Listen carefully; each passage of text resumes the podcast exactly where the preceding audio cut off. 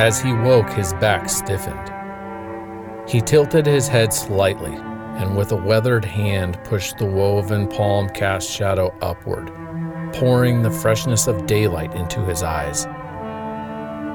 Grasshopper wings rattled all around like strings of firecrackers hitting or missing every first or third fuse.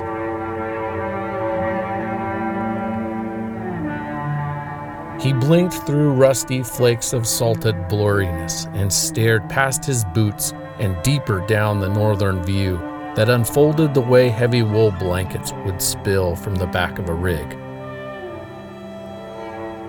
Far below, breathless miles from the splatter of cool mahogany shade he sunk beneath, a line of dust moved fast across the valley floor.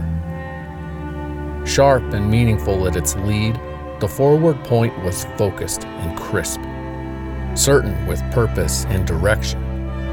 Whatever was scribing this path, this wandering, searching line, it crossed the shattered desert with the ease of blowing dust itself.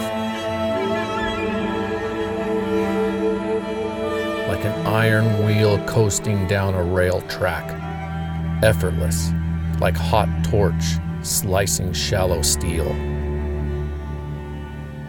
A tapered and twisting spiral of dust wandered around the farther beyond. A marmot chirped from a sliver of shade somewhere in the accordion folded lines of sunburned rimrock. And a breeze stirred the air, gentle as stars coming clean at twilight.